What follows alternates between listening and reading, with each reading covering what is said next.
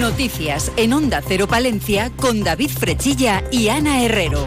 Y Gonzalo Toledo, que nos sigue acompañando en la parte técnica. Y vamos a comenzar con un suceso, porque la Guardia Civil de Palencia ha detenido en Santiana de Campos a un hombre de 44 años y de nacionalidad española por un delito contra la salud pública concretamente por tráfico de drogas. Los hechos ocurrían en torno a las 5 menos 20 de la tarde, cuando durante la, durante la realización de un dispositivo de seguridad ciudadana enfocado a la búsqueda de sustancias estupefacientes y armas, los agentes de la Guardia Civil dieron el alto a un vehículo cuyo conductor y único ocupante empezó a mostrar claros síntomas de nerviosismo. Ante estos indicios se realizó un registro tanto en el vehículo como a la persona localizándose entre su vestimenta una bolsa de plástico envasada al vacío que contenía una sustancia blanquecina. Seguidamente se llevó a cabo un muestreo con reactivos, obteniéndose como resultado que dicha sustancia era de cocaína. El peso total era de 207 gramos, que hubieran alcanzado un valor de más de 12.500 euros. Durante esta actuación también se pudo comprobar que el vehículo que conducía tenía la ITV desfavorable y en las pruebas de verificación de alcohol y droga arrojó resultado positivo para esta última, por lo que su vehículo quedó inmovilizado. Pues dentro de unos instantes les vamos a contar más noticias, pero lo que hacemos ahora es conocer el tiempo. En estos momentos tenemos una temperatura de 13 grados en el exterior de nuestros estudios.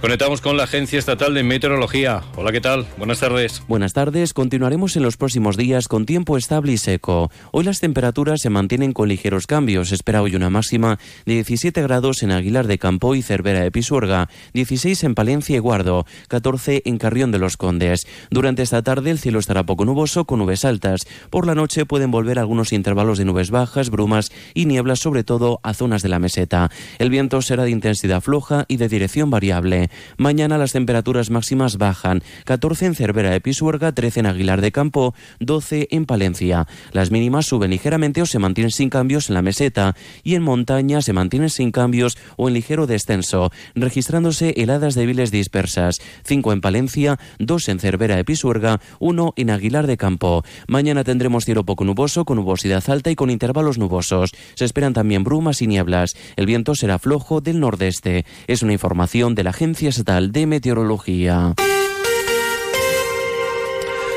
La cita política de la jornada la encontramos en la sede del Partido Socialista porque esta formación política ha celebrado su Consejo Regional en Palencia. Se han reunido para dar, afirman, un impulso al proyecto autonómico en el que ha puesto como referente a la alcaldesa de Palencia, Miriam Andrés. Ha sido el secretario regional del PSOE, Luis Tudanca, que ha señalado que el PSOE está trabajando por un proyecto fuerte, unido y que son la única alternativa para Castilla y León. Así se ha preguntado qué está haciendo Mañueco con el dinero que llega desde el Gobierno. Este año apuntaba 9.300 millones de euros. Pero también había tiempo para abordar temas que afectan exclusivamente a Palencia. De esta forma, Luis Tudanca ha dejado claro que tiene pocas esperanzas en que Ricardo Carrancio renuncie a su acta de concejal en el Ayuntamiento de Palencia y también que renuncie como diputado provincial tras ser condenado por un delito de maltrato contra una persona con discapacidad, aunque tampoco parece que vaya a haber reacciones por parte, del propio partido. Bueno, no tengo esperanzas, honestamente se lo digo. No,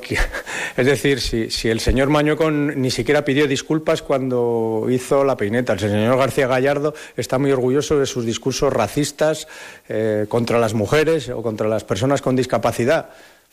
No tienen autoridad tampoco para exigirle su acta de concejal a, a este hombre, ¿no? En fin, su criterio ético, su listón está tan bajo que no espero de ellos, eh, por supuesto, ninguna ejemplaridad. Por su parte, la alcaldesa de Palencia, Miriam Andrés, tras las últimas concentraciones por la unidad de España en las que ha estado presente el Partido Popular de Palencia, ha reclamado a sus representantes en la provincia que se preocupen más por la igualdad de servicios que las administraciones prestan en Palencia y en Castilla y León, como por ejemplo los servicios sanitarios. Que no se preocupen tanto por la igualdad que afecta a términos como nacional y bandera y patriota y que se, y que se preocupen un poco más por la igualdad real que sufren nuestros ciudadanos también los de esta provincia, también los de esta comunidad en cuanto a la prestación de servicios que ofrecen o se ofrecen desde las administraciones. Pues seguimos hablando de formaciones políticas. Eh, ahora cambiamos, nos vamos hasta el Partido Popular. Viajamos hasta la sede de la Federación de Asociaciones de Personas con Discapacidad de Palencia, FEDISPA. Este colectivo ha mantenido un encuentro con los senadores del Partido Popular por nuestra provincia. En el encuentro que ha servido, un encuentro que ha servido para que desde la Federación hayan trasladado a los populares algunas de sus reivindicaciones. Escuchamos a la presidenta de FEDISPA, Inmaculada Rodríguez. Por ejemplo, mm, hay un tema que nos, que nos está Mm, nos están presentando muchas familias, que es eh, la movilidad reducida, es un tema que se está alargando mucho. Cuando presentamos en la gerencia, por ejemplo, un certificado para solicitar esa, e, e, esa, esa, petición por parte de una persona bueno, pues, con discapacidad que lo necesita, eh, tenemos plazos de, de, 14, de 14 meses.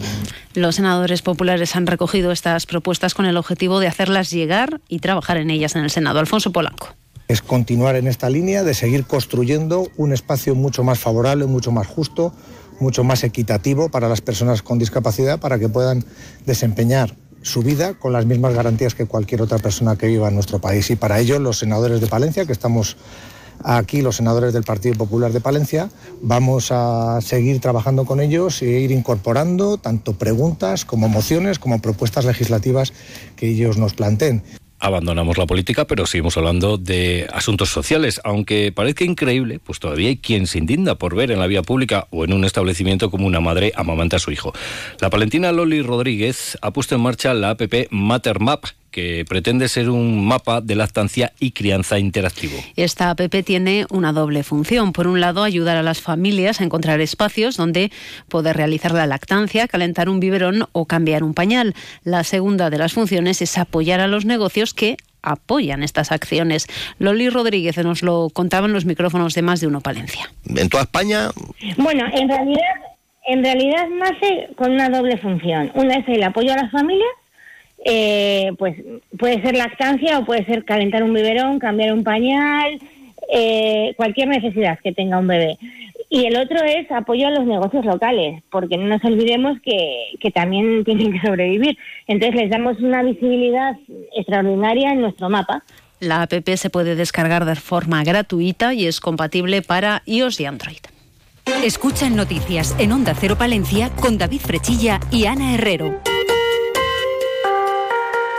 La capital palentina se prepara para celebrar la festividad de las candelas, una programación que ya se puede disfrutar desde esta misma tarde. Y es que a las 5 la Plaza Mayor y la Plaza de San Francisco acogen la inauguración del mercado tradicional de las candelas. En esta cita podemos encontrar alimentos y artesanía junto a la celebración de talleres. Francisco Fernández es el concejal de fiestas del ayuntamiento. Bueno, pues en el mercado vamos a encontrar los puestos habituales de artesanía, más bueno, pues los eh, talleres propios de pan, de cantería, de bueno, pues eh, los productos típicos eh, y eso es un poco la idea de ese mercado de las candelas. Y seguimos hablando de las candelas, pero en clave de nuestro mundo rural. Onda Cero con el mundo rural palentino. En Onda Cero hablamos de nuestros pueblos, de sus gentes e iniciativas.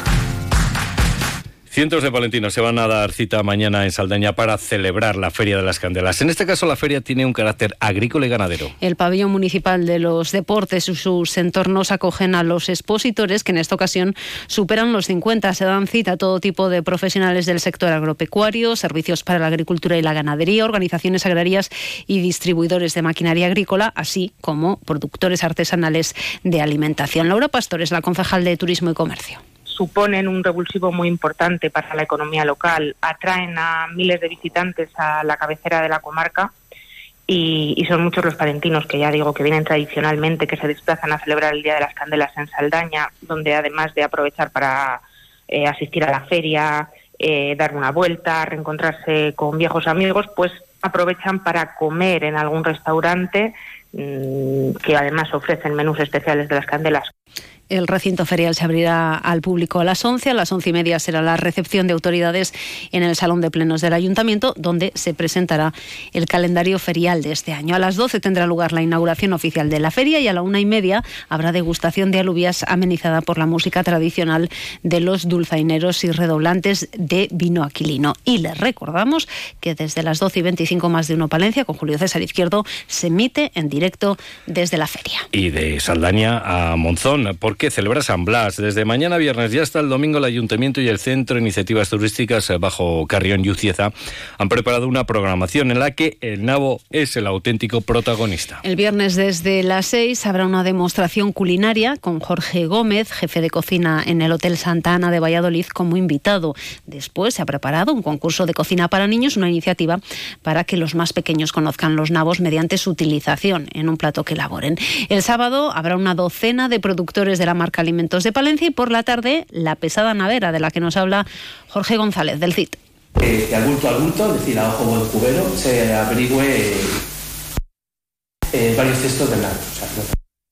organizamos tres pesadas diferentes para ir privando al, al público y encontrar a lo que buscamos. Al y después de esa pesada de, los nabos, los vecinos podrán degustar de ajos de, de, sopas de ajo y de la hoguera de San Blas. El domingo se ha organizado una marcha hasta el monasterio de Santa Cruz de la Zarza. El alcalde de Monzón, Mariano Martínez, reconocía que con ayuda de la Diputación van a sacar adelante una marca que identifique el producto, algo que esperan que incentive algún productor.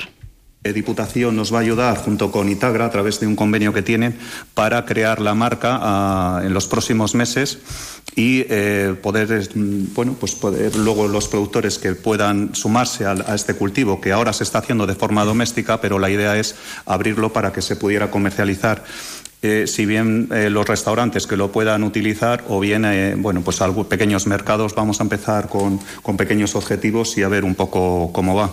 Y de la gastronomía al turismo, porque hemos conocido los datos de turismo rural del año 2023. En el caso de Palencia crecieron tanto el número de pernotaciones como el de viajeros respecto a las cifras que se registraban en el año 2022. Seguimos hablando de turismo porque el románico palentino es uno de los cinco finalistas en los premios de los lectores 2024 que la revista Viajes Nacional Geographic convoca por segunda vez en la historia y lo hace en la categoría como mejor destino cultural de España. Además, también les contamos que la Diputación ha abierto hoy el plazo para que los ayuntamientos soliciten ayudas de ampliación y mejora de polígonos industriales. Una convocatoria de ayudas que vuelve a estar dotada con 300.000 euros y el plazo de solicitud finaliza el 29 de febrero. Además, varias obras del artista guardense José Castrillo dan la bienvenida al público del Inverfest en el Circo Price de Madrid. Precisamente nos vamos a despedir hoy hablando de arte.